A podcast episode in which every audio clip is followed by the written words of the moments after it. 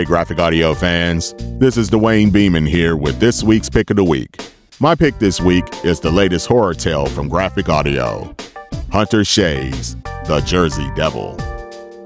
The setting of this scary tale goes back five years earlier as we are introduced to Jane Moreland, a woman whose abusive husband has just died from a drunken accident, and she is frantically trying to get rid of the body. Unable to call the cops, all who were friends of her husband her only choice is to try and dispose of his body in the Pine Barrens section in New Jersey, worrying about how she will be able to deal with the aftermath of her husband's death. She hears a blood curdling screech rip through the barrens. Something is growling, stalking her in the darkness of night. Whatever it is swoops down and carries her 200 pound husband off into the trees. Jane barely escapes with her life and realizes there's something horrible hiding in the barrens. We then move to the present day where we meet Sam Willard. Known to his family as Boompa, Sam is a robust 80 years old and tough as nails. Despite his age, he's an imposing figure and has the strength and stamina of a man half his age. He lost his wife tragically 10 years ago, and her death fueled his vendetta against the creature known as the Jersey Devil. Boompa has been chasing this elusive beast for years, but he knows that with every passing year, his time is running out. The savage monster has plagued the Willett family for three generations, though it has kept a low profile for decades. However, there has been a massive increase in sightings and disappearances that caused the family to get excited. After years of training and an all out consuming desire for revenge, the Willett family teams up with cryptozoologist Norm Cranston and march into the desolate Pine Barrens armed to the teeth, in search of the monster that defies the laws of nature. But they get the shock of their lives when they slowly begin to discover that the devil is not by himself this time. Will Sam and the family be successful in taking out this ghastly beast of a thing and its horde of mutant monstrosities without losing their own lives? You're gonna have to get the book to find out. Man, oh man, Hunter Shea really knows how to scare the crap out of people. This story is based on the legend of this mutated creature that used to roam the Pine Barrens back in the 19th century. Shea takes this legend and makes this a horrific but entertaining story. Ken Action Jackson, who is no stranger in directing great horror stories and GraphicAudio, is up to the task here, along with the superb sound design of Mackubin Owens. Mackubin does an excellent job in creating this monster, so much so that I get chills talking about it. This production is supported with great performances from David Jordan, Chris Genabaugh, Tia Shearer, Robbie Gay, Thomas Keegan, Nana Invarson, Todd Schofield, and Yasmin Twazan, among others. A word of warning this story is violent, gory, and entertaining. I can't think of a better way to enjoy the holiday season than to get a copy of The Jersey Devil. It's that awesome. Let's listen to a clip of GraphicAudio's production of Hunter Shea's The Jersey Devil. I hate this. His mouth was full of sunflower seeds. He spit gobs of shells out the van's window. I really do. We don't know what the fuck's back there. For all we know, that shit's in the air giving us cancer or shrinking our dicks. John shook his head, keeping his eyes on the road. They'd been surrounded by pine trees for miles now, without another car in sight. It was like driving in a nightmare. You kept going and going, never getting anywhere, never seeing anything but the same unbroken scenery, mile after mile. How about this? You measure your dick now, and you measure it again when we get back. Then you'll know if it shrunk. Michael held up a finger. One, I don't have a tape measure. Two, there's no need to be an asshole. You mean to tell me you like carting around barrels of chemicals, not knowing what they're made of? There's worse ways to earn a buck. Look, quit crying. We've done this like half a dozen times already. Do you have cancer? No. I rest my case. That doesn't mean it's not growing inside us. Getting even stronger now because we're locked in this van with the stuff. You're getting soft, Mikey. Maybe you need to stop eating seeds like a bird and try a steak every once in a while. Wait until you're married and your wife gets these crazy ideas in her head. You'll be vegetarian too. I don't think so. Yeah, well, We'll see. What do you say we go to Morton's for lunch? My treat. No can do.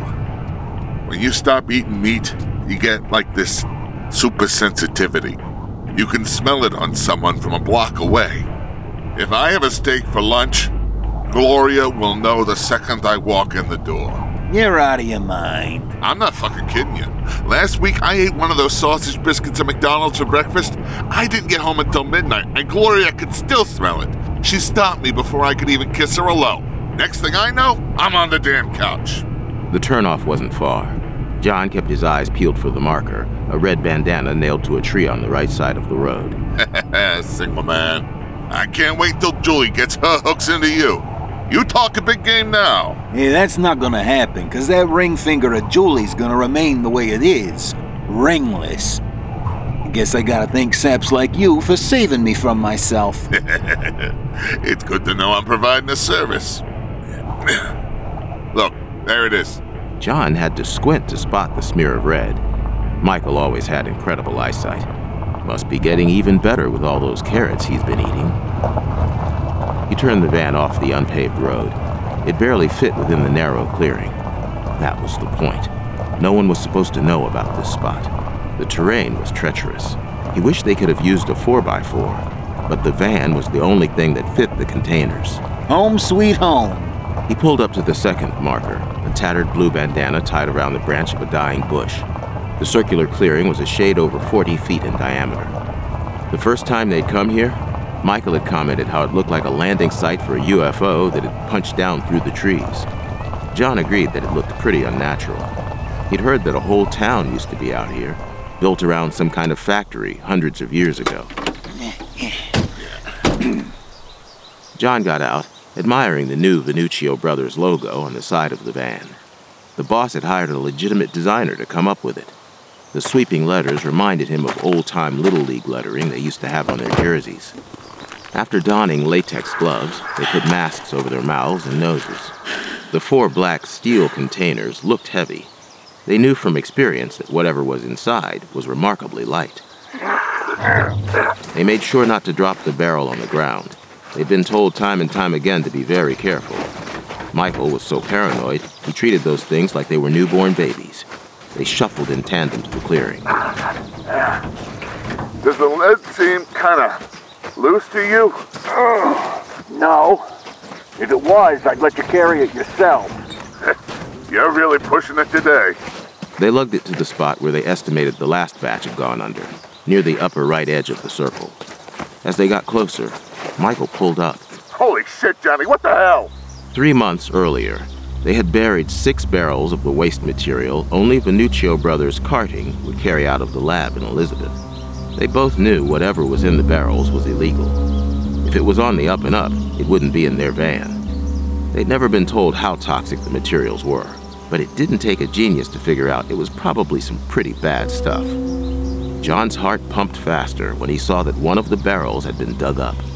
It was still nestled in the tight hole they'd placed it in, but all of the dirt had been removed from the top. Worst of all, the lid had been pried open. Jesus, you smell anything weird? Nah, all I smell is trees. I'm not going near that, man. All right, all right. Don't get yourself in a panic. We'll just bury it on the other side of the clearing. We haven't planted anything there yet. But what about the other one?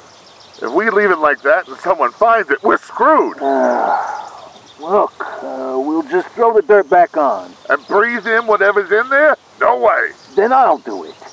In fact, that was the last thing John wanted to do, but he knew there was no way Michael was going to take one step closer. We'll have to tell the boss someone's been snooping around. Geez, I hope it wasn't some dumb kids. What if they get sick? John went back to get the shovel. Look, is that a boot? John peered at the other side of the exposed hole. There was a brown cowboy boot in the brush. Looks like some hick ran out of his shoes. I don't see the other one, though.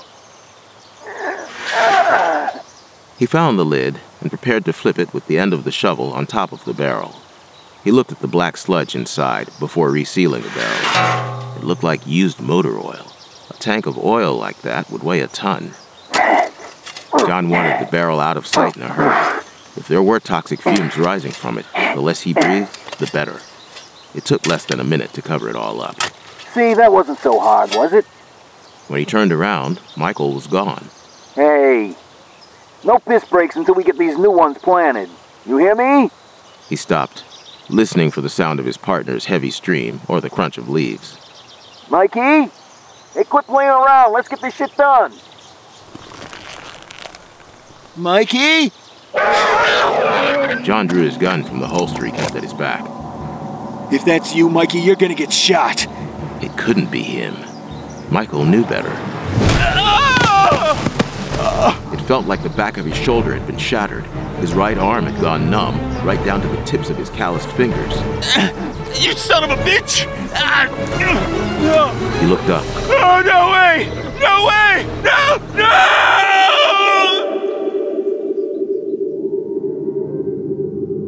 The Pine Barrens claimed the Honda and the Venuccio brothers' van as its own, shrouding them from prying eyes. Over time, they rusted. The tires went flat. Rubber and seals dried and cracked until they looked older than the Barrens itself. The earth started the slow process of dragging them to its depths, while plant life grew up and over them, twisting tendrils with lush leaves, sealing the car and van in nature's grip. They would never be seen by human eyes again.